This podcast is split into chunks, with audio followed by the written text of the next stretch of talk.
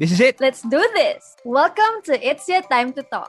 A Youth Alive podcast. What's up? It's your Ate Maxine, a writer, aspiring doctor, and your spontaneous little girl. And it's your boy, Kuya Base, a person who just wants people to smile.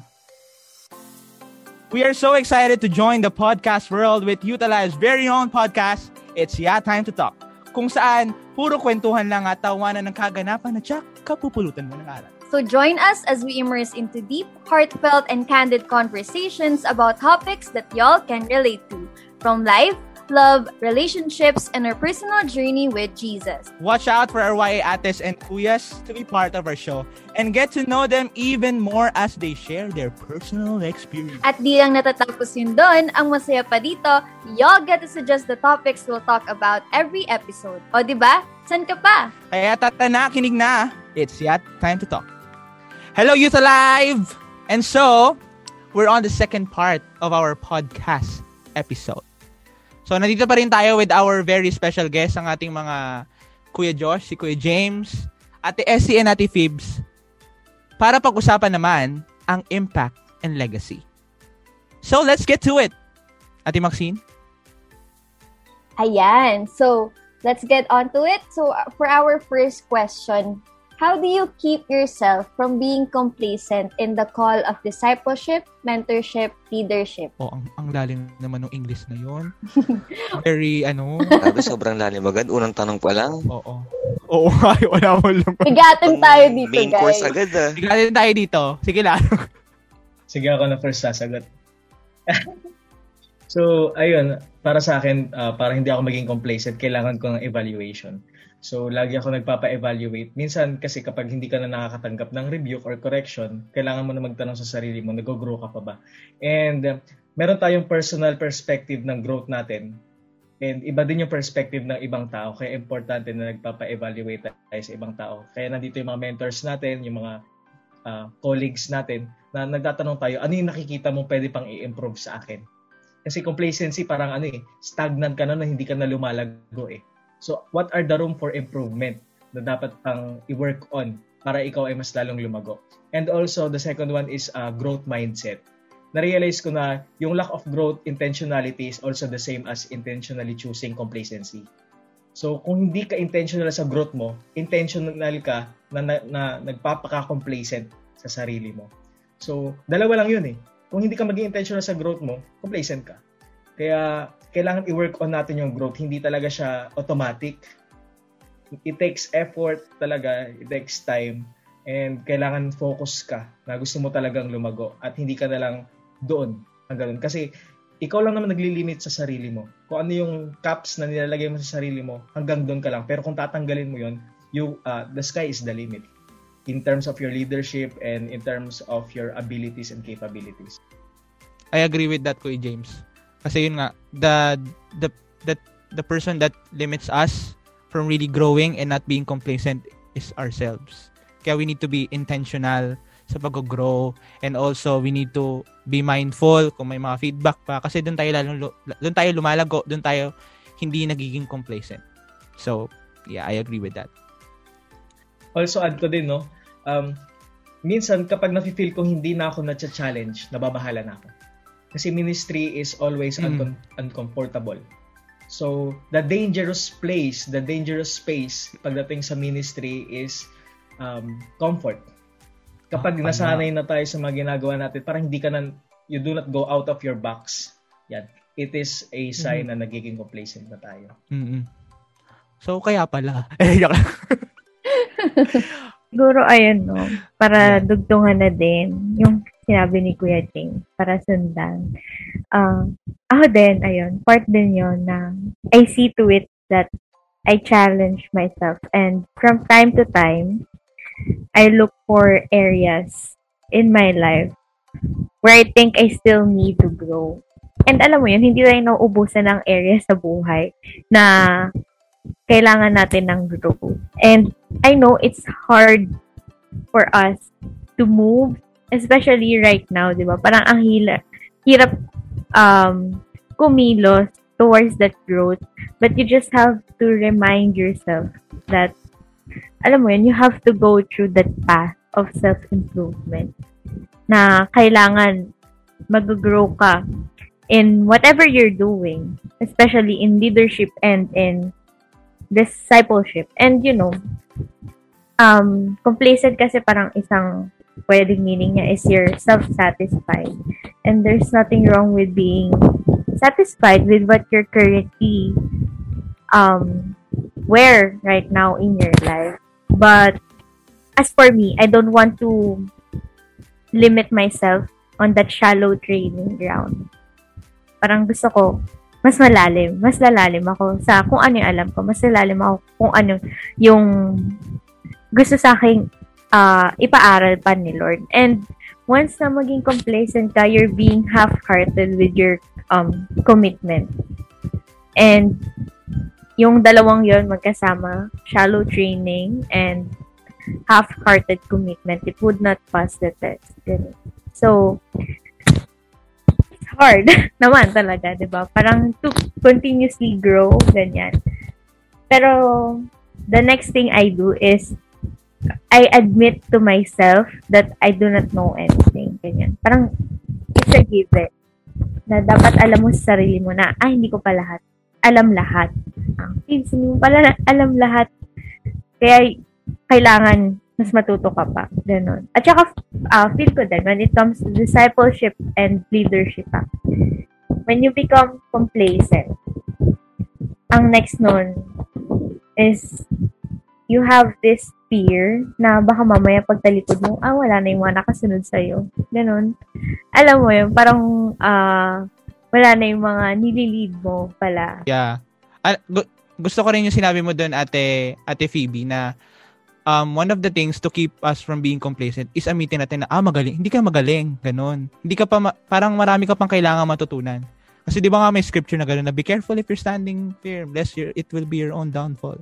So, we should be mindful that there's so much to learn bilang mga, bilang mga anak ni Lord. So, that's one thing na kailangan natin isipin to, to not become complacent. And so, um, on the, sa iba nating mga ano dyan, mga ang ating Kuya Josh and Ate Essie, if you might add to that, how do you keep yourself from being complacent? Hmm, sige, una na ako. So, how do I keep myself from being complacent as a discipler or as a mentor? Siyempre, unang-una kasi parang, how would you be able to identify yourself nagiging complacent ka na? Kaya, isa sa mga talagang tinuro sa akin ni Ate Jen before is, um, kahit ano pang mangyari, you always have to find accountability partner or partners So it doesn't need to be your disciple. It, it, needs, it needs to be someone who is also a leader. Kaya importante talaga na meron kang group of friends na same faith, same maturity, na talagang magsasabi sa'yo, oh, parang naging complacent ka na sa part na yan. So, shout out sa mga friends ko dyan. Shout out. And, and, yes, shout out. Shout out. And, syempre, um, lagi mong isipin na dapat na-challenge ka sa ministry ng Lord. Mm. Kasi parang pag everything seems routinary na lang, dun ka na dapat medyo magtaka. Kasi sa akin kasi dapat laging may challenge. Laging merong opportunity to level up. Hindi pwedeng palaging stagnant ka na lang. Kasi pag ang stagnant na tubig, mabaho. So, ayun. And it's really imperative for us, disciples and members, to find someone or find a group of people na find your co-disciples, mga, kasama, mga kadisip, kasama mo mag-disciple ano ba, mga disciples din na magbabantayan kayo sa isa. O kamusta na si ganyan, o kamusta na si bata mo, ganito, ganyan, ganyan. Para at the same time, nasa safeguard ka din. Ah, yun. Ayun. Kaya, and isa pa dapat nating tandaan, ang mga disciples is, um, we also have, we also need to be discipled. We also need to be mentored. Kasi, um, hindi natin pwedeng sabihin na si Lord lang yung mentor natin, si Lord na nagdi-disciple sa atin. Ah, ang disciple ko na si uh, kung sino mang author, kung sino mang pastor, ganyan-ganyan.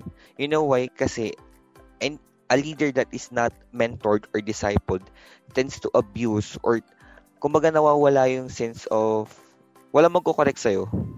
Kaya anong nangyayari, parang nakokontrol mo yung bata, walang magko-correct, walang magtatama sa if you're doing things wrong. Kaya ayun. Amen. I like na nabanggit din nila yung pagiging ayun nga, na it's not good to be stagnant. So you have to challenge yourself. And let's just all remember that God didn't design us for stagnancy. He designed us for continuous elevation. Amen. Wow. Gusto, gusto. Panalo. At dahil dyan, Ate Essie, Okay. Siguro sa akin, parang just to keep me away from being complacent. I always monitor my relationship with the Lord. Mhm. Kumbaga, ibig sabi, kapag ah, complacent na ako or yung relationship ko with the Lord, malaki yung factor na maging complacent din ako Tama. with leadership discipleship. Kumbaga, Mhm. kapag hindi na-meet si Lord, wala akong heart, courage, or guts yeah. to face my disciples. Kasi anong ituturo ko sa kanila kung hindi ako connected Mm. with the Lord, di ba? Same with our efficiency as leaders, na it is really impossible for us to be effective in the leadership or discipleship if we ourselves are not efficient in building our relationship with God. If hindi ka effective in your quiet time, paano ka magiging effective in your disciple time? Di ba? Totoo, nagpipreach si Ate Essie. Pero sobrang totoo nun. Mo- yun, monitor your, your relationship with the Lord. Hindi pwedeng, alam mo yun, you're going to your disciple, sige, disciple kita, pero ikaw mismo wala kang relationship with the Lord. Anong Mm. tinuturo mo sa kanila? Amen. Edi, so, edi sorry. True. You can only be efficient in a place of intimacy with the Lord. True. So, talking about efficiency naman, how do you know, guys, if you're efficient? personally, ah, malalaman mong efficient ka sa bunga. Meron tayong principle, no? Um, minsan kasi bilang mga leaders, nilalagay natin yung yung bigat sa shoulders natin in regarding sa growth or increase, lalo na sa mga dinidisciple natin or mga tinuturuan natin. But it is a principle in the Bible that it is God who gives the increase. So, paano natin mo monitor kung nagiging efficient tayo? Yun, meron kasi tayong part na ginagawa. Sabi nga sa Bible, no? Si Pablo ang nag si Apollos ang nagtanim, si Pablo yung nagdilig, ang Panginoon ang nagpalago. Yun, walang mapapalago ang Panginoon kung walang magdidilig at walang magtatanim. Mhm. So let us do our part. Kapag ginagawa naman natin yung Totoo. part natin, si Lord yung nagpapalago. Pero ano yung papalagoin ni Lord kung in the first place wala tayong tinatanim at wala tayong dinidiligan? So ganun lang naman, makikita natin sa growth din, ah, sa multiplication ng mga ginagawa natin kung nagiging efficient tayo. May natatransform ba? Nahihit ba natin yung goal pagdating sa discipleship? Kasi ah, as a mentor din, no, meron din ako mga goals sa mga bata. And yun, after a year, ganito yung gusto ko makita sa kanya. So, let us look back sa mga goals na yun, no? Nahihit ba natin yon after a year or hindi? So, by that, na nakikita ko kung efficient ba ako ah, or hindi. And ah, nakikita ko din yung mga factors, bakit mo nga ba hindi na-hit yung goals Mhm. na yun. Yun lang. Amen. Yeah, totoo. Gus- parang ito rin, pwede na i-add dun sa unang question natin na para hindi ka maging complacent, you set goals. Kasi kung wala kang goal, wala kang gustong patunguhan, paano ka lalago? Lalago ka kung meron kang direksyon.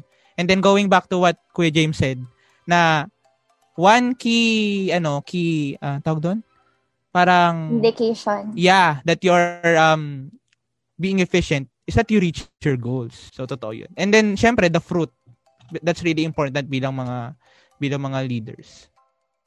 Pero disclaimer, no, um, kailangan magbigay tayo ng realistic goals. Kasi Tama. minsan yung mga goals natin sa bata, alam naman natin na hindi ang ah, angkop sa personality niya or hindi naman siya capable na Mm-mm. i-reach yung ganong ah, goal. And kapag hindi na-reach yung goal na yun, minsan na-frustrate tayo, dyan pumapasok yung Mhm. sobra tayo na-burden at would lead to Totoo. burnout and yun, minsan yung sup, ano, Superman complex na tinatawag, dyan din pumapasok. Oo. And mape-burnout din yung disciple mo.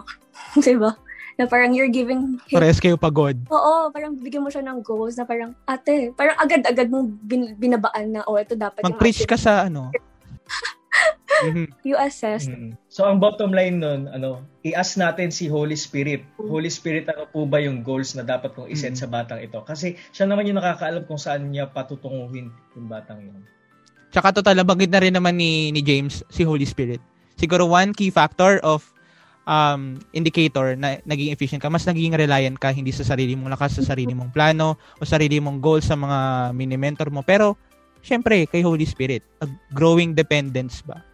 And yun, natututunan ko rin yun sa buhay ko. Thank you for that reminder, Kuya James. So, Ate Maxine. So yun, gawin nating best friend si Holy Spirit. Oo. Kayo po, um, Kuya Josh, Ate Phoebs, um, anong indicator nyo na naging efficient kayo? How do you know if you're, if you're efficient? As a leader and everything, as a discipler, yan. Yung pag-usapan natin ngayon eh. So, parang in addition lang din. Um, aside from the goal itself, you also have to look into the progress na uh, progress na dinadaanan mo as a discipler, as a, as a disciple. Parang bukod kasi dun sa mismong goal, yung progress natin, parang yun yung mga small victories natin towards the goal itself. And I think that's also a good indicator that you're still um, an efficient leader, an efficient uh, disciple. Kasi you're working towards that goal. You're still working towards that goal, di ba? Kasi parang uh, minsan nakaka-frustrate, di ba, pag hindi natin agad nakikita yung results. And ayun, most of the time it's intangible. Hindi natin sila nahawakan agad, ganun. Pero you have to remind yourself that every day you're improving. Parang kahit 1% improvement lang yan. It's um it's still an improvement, 'di ba? Parang uh, tawag dito. You have to be reminded that God is working on you, continuously working on you every day. Tama. Ang sig- ano ko doon is that malalaman efficient ka when you make peace with the progress that God is ginagawa sa buhay mo. Kasi iba-iba tayong mga progress eh. Iba-ibang pacing sa atin ni Lord. And so one key thing is to accept that you're growing in this space. This is where you are. This is how you'll get there. So thank you Ate Phoebe sa nakakalayang katotohanan na yan. Ikaw kay Josh. Sa akin parang one way to know if I'm being efficient as a mentor or as a disciple is kasi nga 'di ba, a tree will be known by its fruit. So, kagaya mm-hmm. sabi niyo, ano ba yung nagiging bunga mo? So, are the people you are ha- you you're handling growing more intimate to the Lord or not? So, doon nakikita ko nagiging efficient ka. So, kasi sa akin, never hindi acceptable sa akin yung uh, hindi acceptable sa akin yung reason na eh, responsibility naman nila mag-grow. Yeah, it's true. Responsibility ng bata mag-grow. But, you are the leader, you are the disciple. May factor ka that will help them to grow. Because, um, you know what? Character formation is not taught. So, kung dapat nakikita sa kabataan, sa disciple mo, yung fruit of, those, fruit of the Spirit for a long time. Kasi ganito, maraming mga bata kasi na, maraming mga inahawakan na, for example, magiging okay sila, magbabago sila. Then after like a few weeks, few weeks lang, biglang babalik sila sa dati. So, maybe that is not really a lasting change. So, one way to know if I'm being efficient is if I can see a lasting change sa character nung inahandle ko. And at the same time, marami kasing mga leader or maraming mga tao nag-focus sa fruit but they forget they tend to forget the roots. So, hindi lang dapat sa fruit, dapat mas lumalalim din, mas tumitibay din yung roots nila pagdating sa faith nila. So, ayun. So, yun. Makikita talaga yun actually sa disciples mo. And at the same time, kung paano ka rin mas nale-level up. Mm-hmm. Yeah. Ate Essie, you might add, want to add something to that? For the leaders, ano, parang you don't have to broadcast everything. Kumbaga, work in silent, disciple mm-hmm. in silent. Kasi the Lord who sees you mm-hmm. or being faithfully doing your work for the, for your disciples will reward you in public. Siya na yung bahalang mag Tama. Sabi nga ni James James kanina, mag-flourish na kung kung mm-hmm. disa, kung will ng Lord to raise them as leaders. Si Lord na bahala din eh. You don't have to broadcast Totoo. everything na, oy, ito yung ginagawa ko, nag nagdi-disciple ako pero wala ngang fruits, 'di ba? Hindi nakikita yung result. So, work in silent. K- mm. Kumbaga, be faithful in working mm. on your disciples. Mm. Kumbaga, maging intentional ka na gusto mo talaga silang i-disciple. Mahalin mo sila talaga ng totoo. Mm. Hindi lang para lang may masabi. Tama.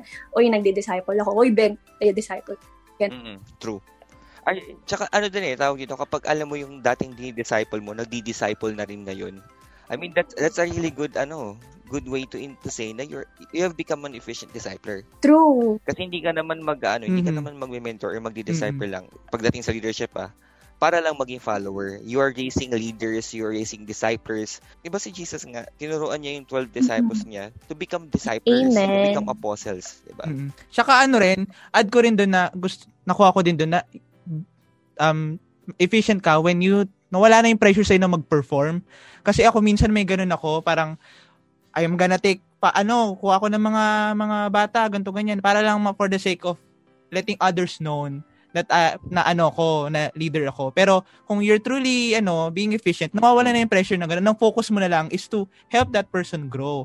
Parang wala nang pressure sila mag ah, eto, ang galing madami. Wala pa, wag parami yan, networking. Oo, kasi at the end of the day, the goal is to have mature, faithful. Transformation. Yes, yung sinabi ni Kuya Josh kanina.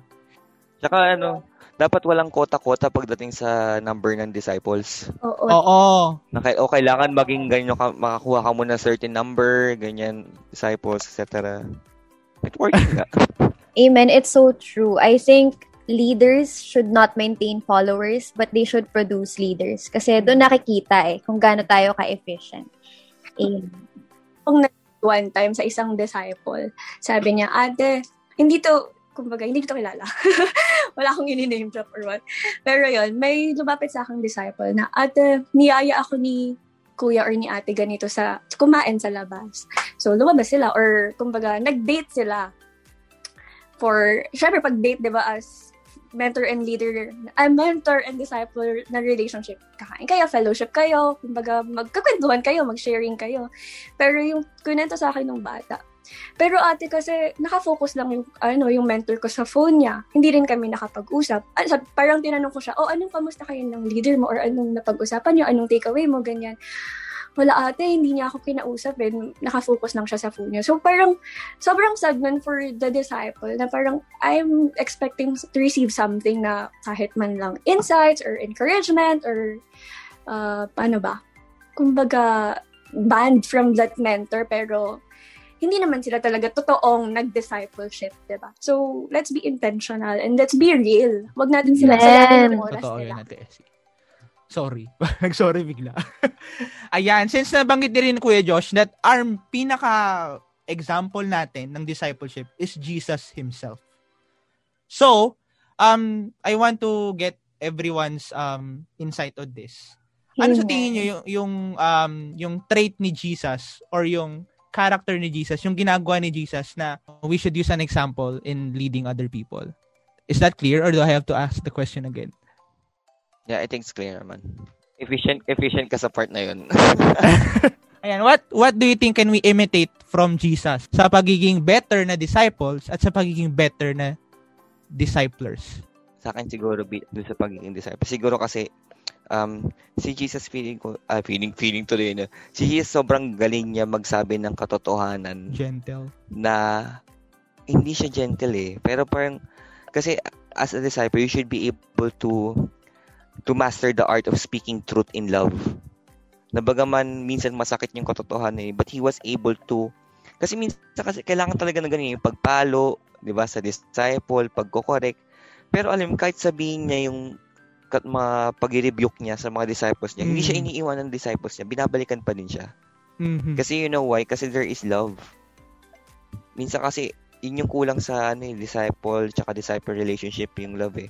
Minsan kasi may mga disciple na lang pa-power trip lang eh. Mhm. Gustong gusto lang mag-correct. So, bago mo Mm. muna i-correct, mahalin Totoo. mo muna. Tsaka, you need to connect muna bago ka mag-correct. Narinig ko lang sa isang se- sermon. Kaya ba nakinig ko? Importante yun. Saang podcast mo nakinig yan? Basta narinig ko. Kasi ganun ginawa ni Jesus eh. He established relationship sa mga disciples niya muna bago niya inano yung kinorek sila and everything. Tsaka isa pang take away ko dun sa ano, dun sa ah, the way Jesus discipled yung mga disciples niya is that he delegates. Yeah. Mm. So, pali para ang nangyari kasi, imagine mo kung ilan yung ilan, Mm. ilan yung mga piniling tao tapos lahat yung di-disciple ni Jesus, kamusta naman kahit naman siguro Lord siya, 'di ba? Mm. Kumusta naman? So, um, as much as possible, you have Mm. to learn how to delegate. At hindi Mm. kasi hindi lahat ng bagay matutunan sa iyo ng disciple mo. Hindi mo alam lahat ng bagay. So may mga bagay-bagay na kailangan niya makuha mula sa ibang leader. So huwag kang possessive sa disciple mo. Yeah. Kasi for example, ang strength ko is that I can um, teach you how to speak, how to preach, etc. But yung desire ng bata is to learn how to do others other things. So, it doesn't mean na porket ma-interest siya gumawa ng ganong bagay is ina umaalis siya sa'yo. Gusto niya lang mag-grow. Samahan mo siya mag-grow. Huwag mo siyang, alam mo yun, huwag mo siyang ikulong. Huwag mo siyang bakuran sa'yo. Kasi unang-una, hindi mo siya pagmamayari. Yeah. Eh po, others, what can you add to that? Or sa tanong ko kanina? Ako muna. Parang for me, grace and discipline are inseparable. Legit yun. Tas, just to add sa sinabi ni Kuya Josh, let everything be rooted in God's love, in God's grace, in God's power, and, and of course, in God's truth. 'Di ba? Kapag hindi ka naka-root doon, mahirap. Naka-root doon, mahirap. Mahihirapan ka and mahihirapan yung bata. So, let's learn from Mm. Jesus. Yeah, Jesus is the one. Jesus is so galing na example. Buti na may Jesus. Buti may boy si Jesus nung mga panahon. Na, nakita mo siya eh. Ginawa niya eh. Lahat. May patanong pa siya, do you love me? Do you love me? Do you love me? Eh di na ano to si Peter na parang may naano sa kanya na something, di ba? Sana naintindihan to ng mga nakikinig. Pero nag-react lang ako kasi pag-usapan Jesus na wala lang. Ikaw kay James. para sa akin, ano, nabanggit na din, eh, it is all about love. And specifically, um, nakalagay sa akin, ano eh, communicates honestly. Kumbaga, he is straight to the point na honest siya makapag-communicate na sabi nga niya kay Peter, depart from me, Satan eh. And Oo. he is also the same person who said na, uh, Peter, out of this rock I will build my church and the gates of hell will not prevail against it. So, si Jesus marunong siya mag-compliment, marunong siya mag-appreciate, at the same time Mm. marunong siya mag-rebuke because he is Yan, truthful. tama. Sobrang honest niya. Ganda. At kahit masakit yon tulad na sinabi ni Kuya Josh, it is rooted in love. Talagang uh, malaramdaman kasi ng disciple yun kung yung rebuke mo para lang mapatunayan ba na mali sila, para idiin lang sila. Kasi nararamdaman nila yung condemnation eh.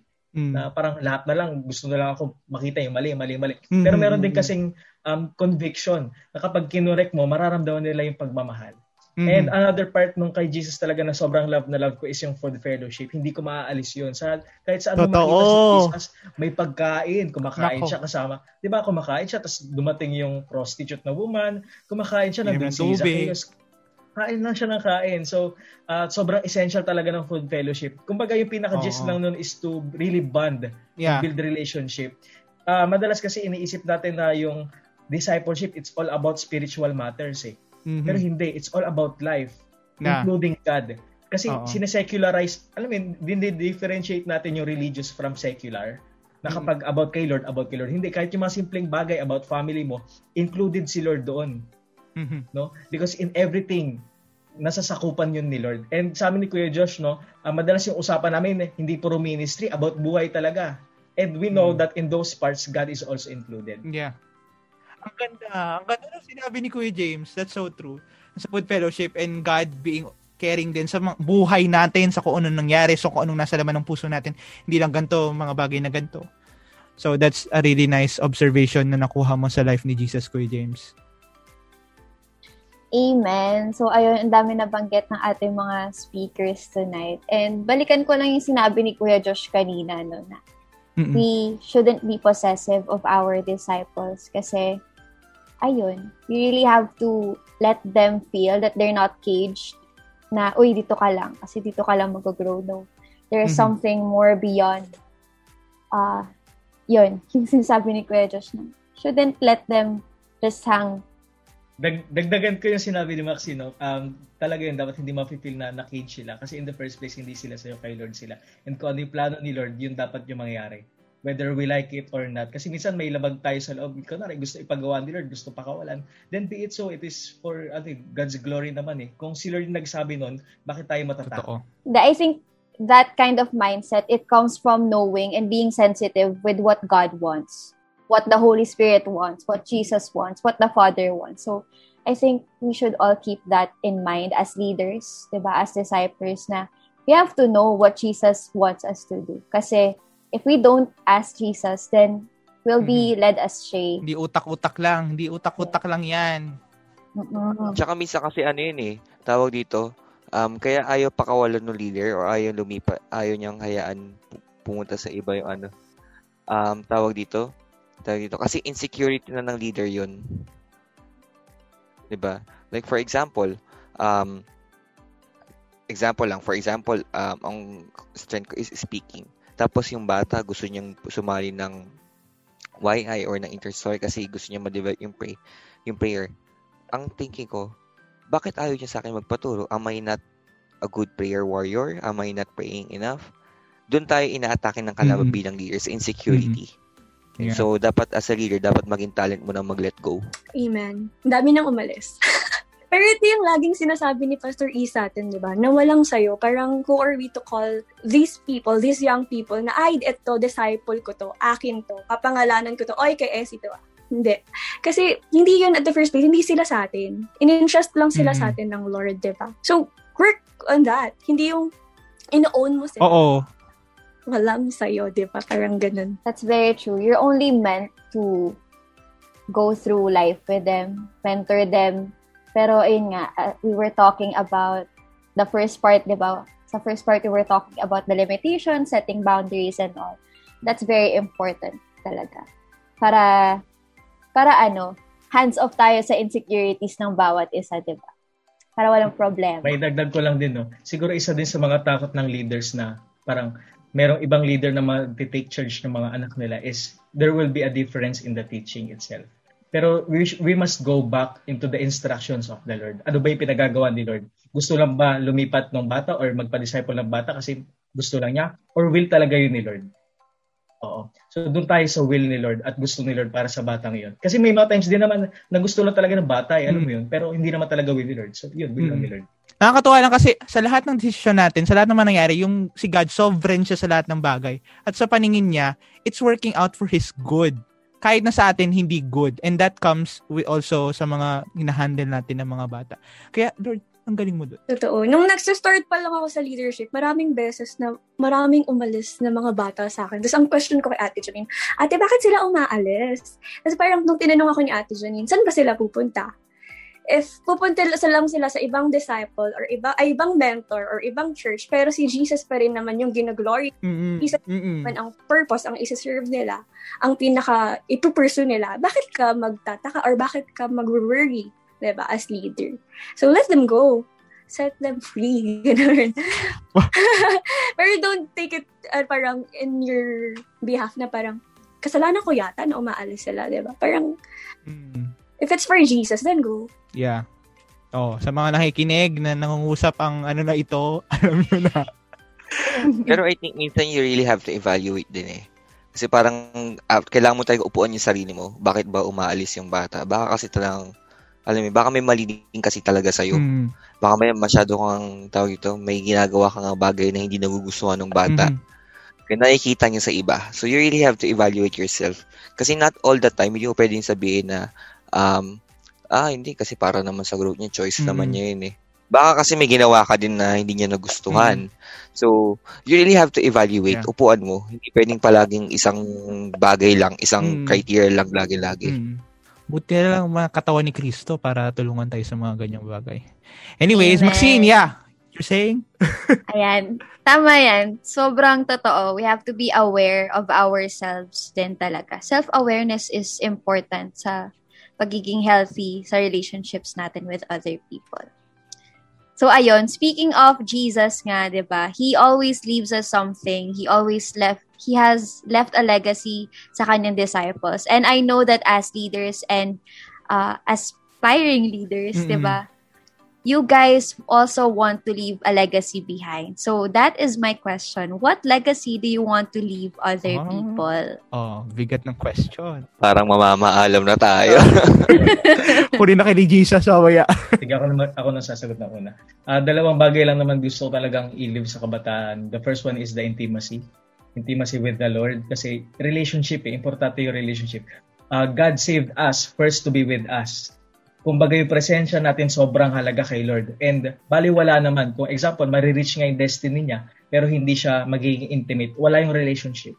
Ayokong dumating yung point na yung mga kabataan, no, they are operating all in gifts, but the Lord will say to them, depart from me because I do not know you. Medyo nakaka-alarma yun. So I want uh, every youth na maging intimate talaga kay Lord. Because that is the secret.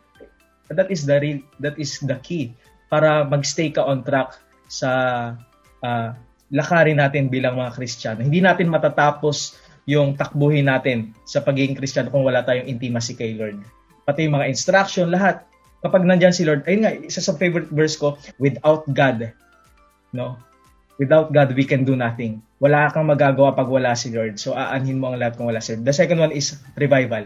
Yun lang naman gusto ko iwan sa kabataan. Uh, hindi lang puro uh, fruit of the Spirit, pero nandun yung gift of the Spirit na ibabalik tayo sa original design sa atin bilang church na makikita sa atin yung pagkakaiba bilang mga Kristiyano. We are operating as salt and light of this world. Yun lang naman. Ganda naman ng legacy niya. Nainggit naman ako doon.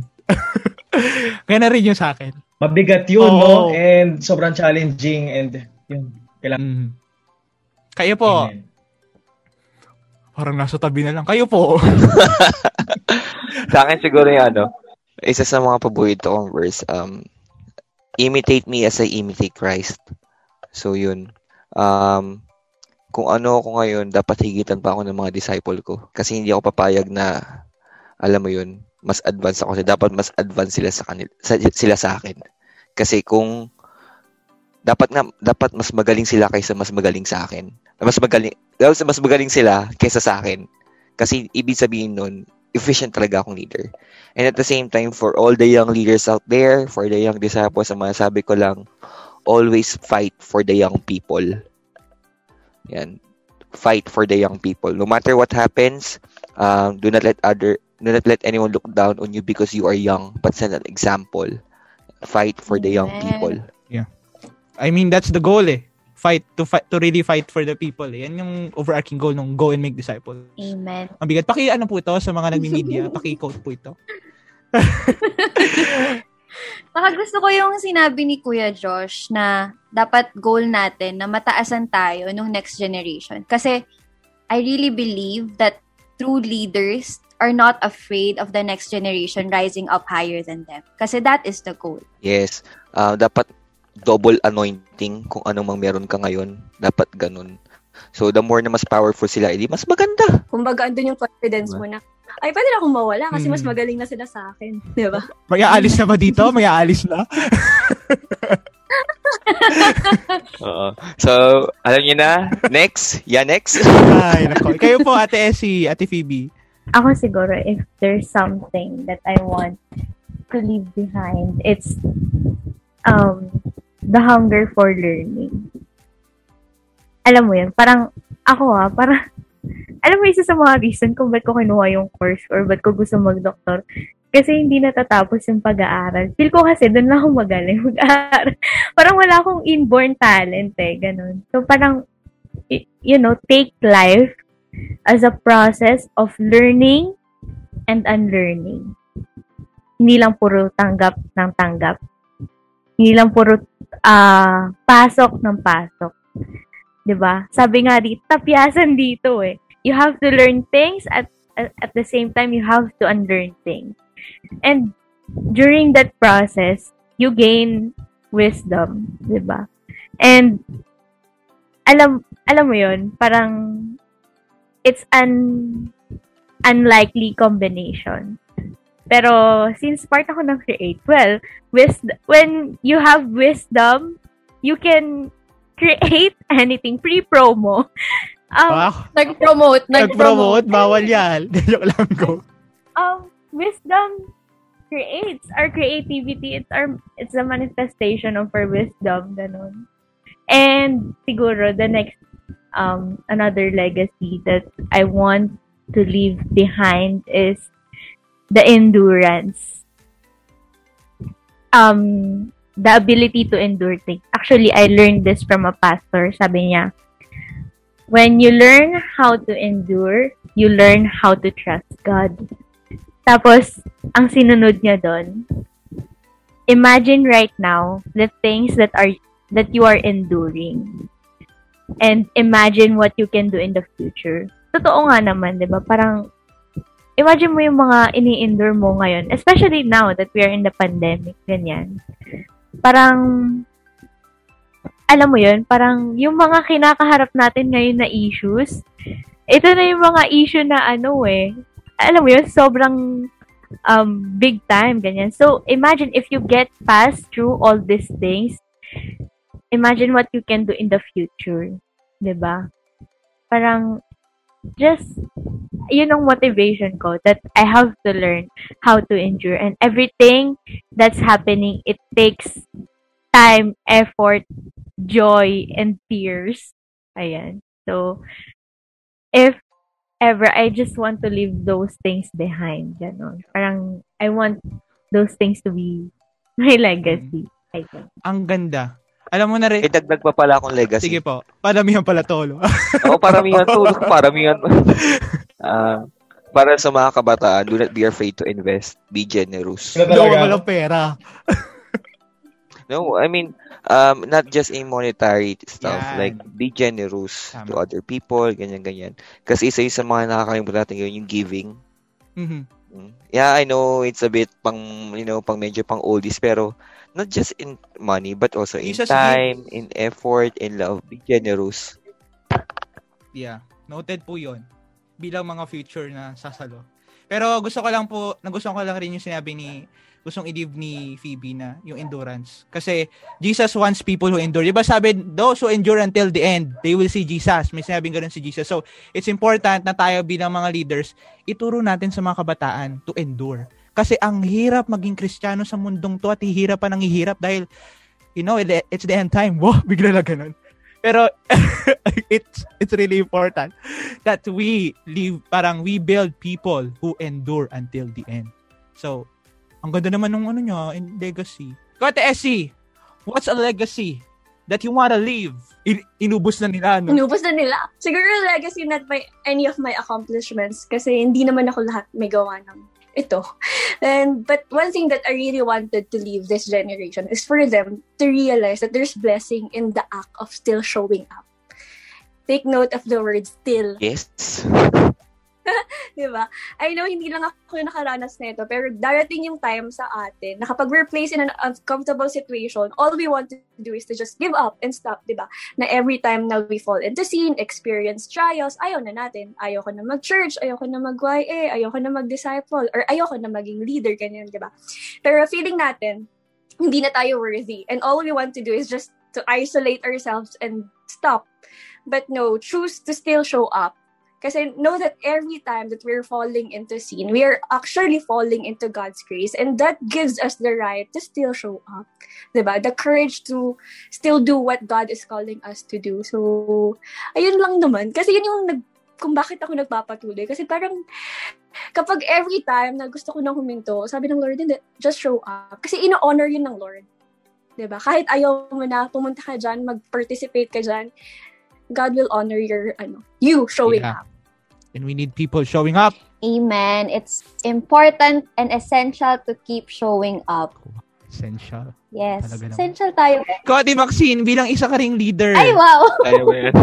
What what is we all alam mo lahat tayo kahit yung mga nandito na hindi nagsasalita we leave a legacy kahit na hindi patungin dapat may ganung goal hindi lang to naka nakaalay sa mga ma- matagal na sa ministry tayo we, as young as we are we need to think what legacy do we want to leave to the people that will be leaving ha pero go Ate Maxine For me, it's it's the same for it's the same for Kuya James, being an intimate follower of Jesus. Kasi dun lang nagro-root talaga lahat 'yun. eh.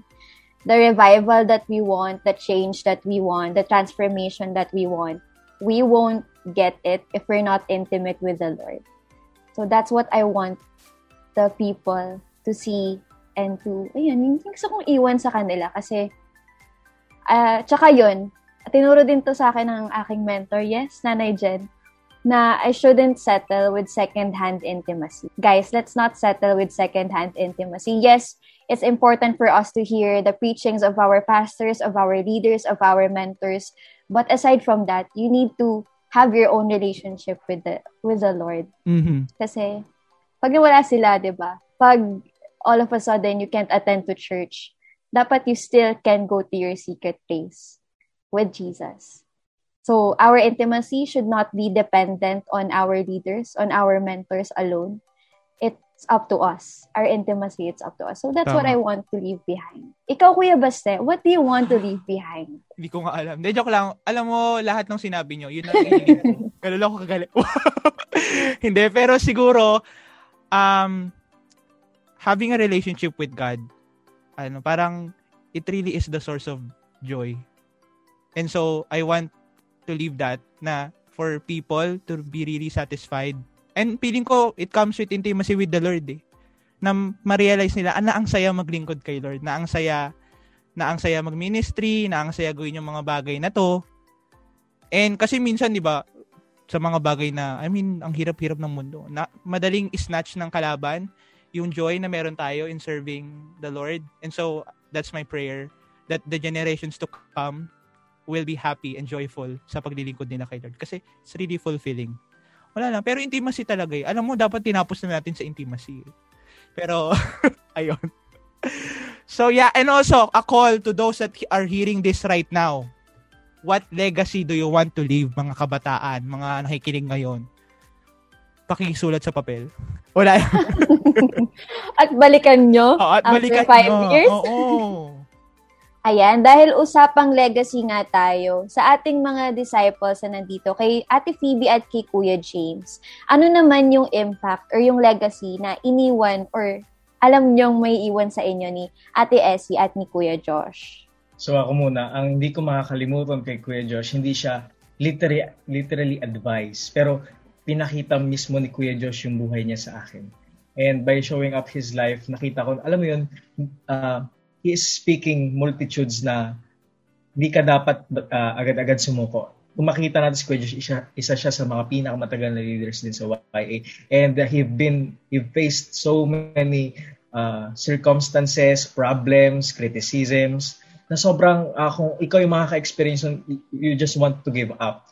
And nakwento nga din ni Kuya Josh no, na ang dami niya ding nahawakan, may mga nakasakit, and still he's here.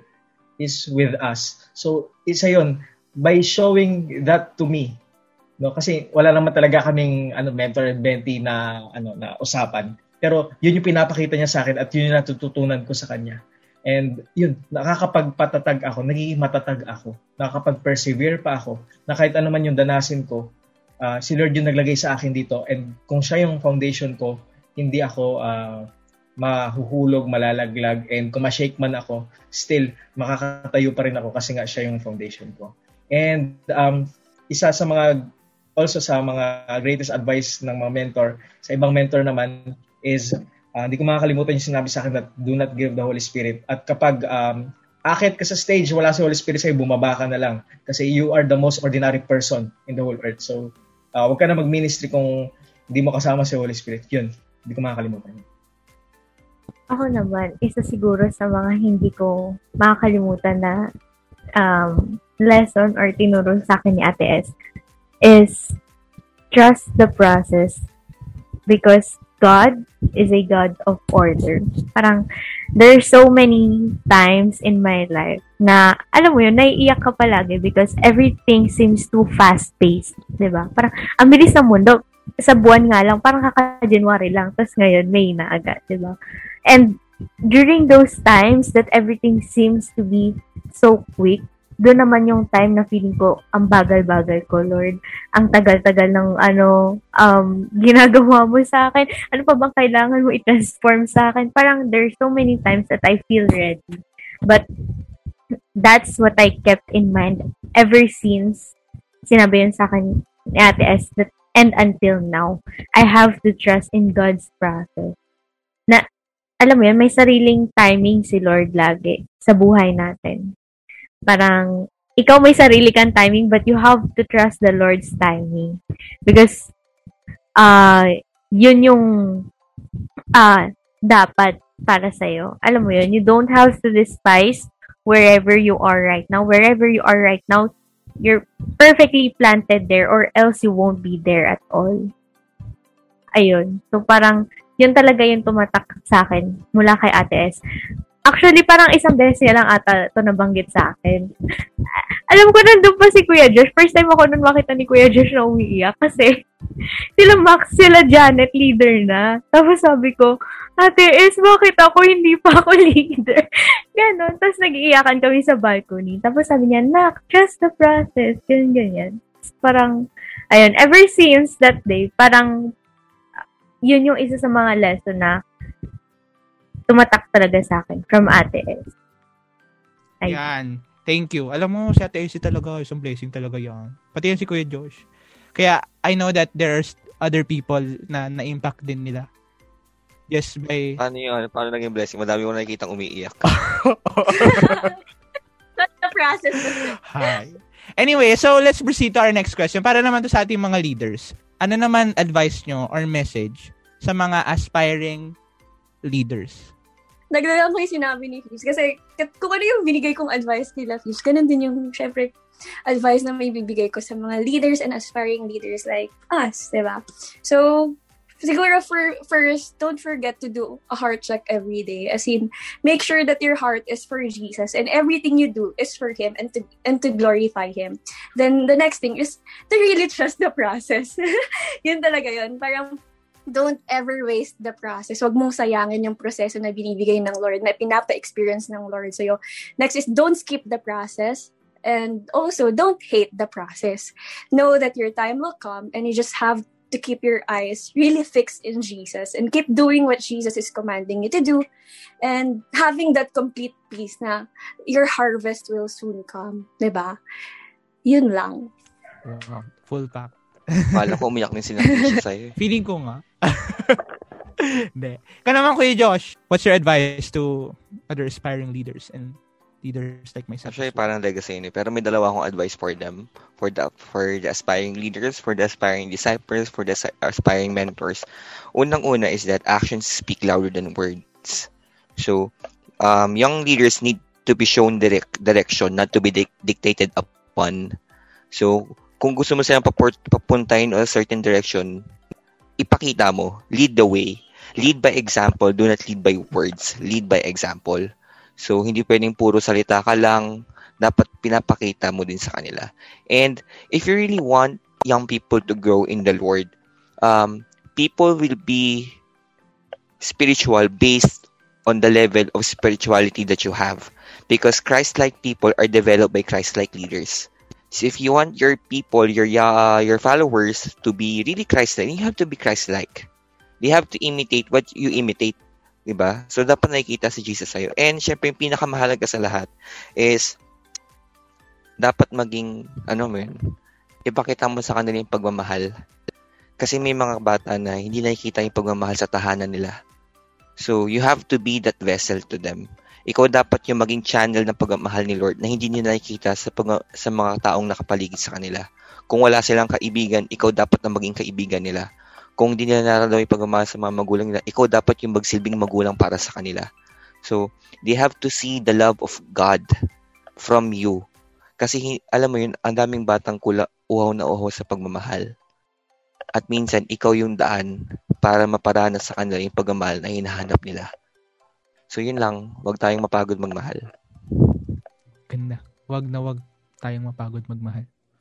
Amen. Sobrang grabe. Full pack yung ating first part of this podcast session and lalong mas full pack yung second part. Right, Kuya Baste? Oo, ang dami ko natutunan. Feeling ko re-replay ko itong mga tatlong beses.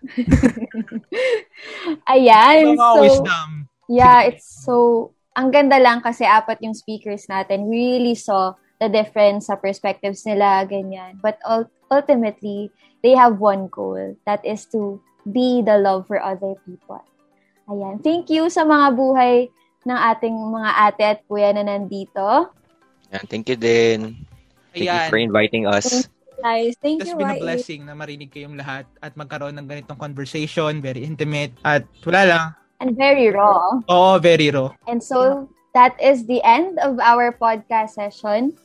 And marami pa tayong matutunan next month dahil anniversary na ng Youth Alive. So, abang, kaabang-abang yung mga next podcast natin. Just like this one. Thank you po sa lahat ng mga insights. Salamat sa ating mga guest speakers. We've learned a lot from you. At para naman sa lahat ng nakikinig ng ating podcast, we encourage you to share your insights. Anong mga natutunan nyo? Anong gusto nyo i-share? Wag na wag kayong mahiya. We have our um, social media pages. Uh, punta lang po kayo sa Youth Alive Nova. At um, yes, feel free to share what you have learned. Maligayang gabi sa inyong lahat. Wow, para pa so. Good night to everyone. This has been Kuya Baste. And this has been Ate Maxine.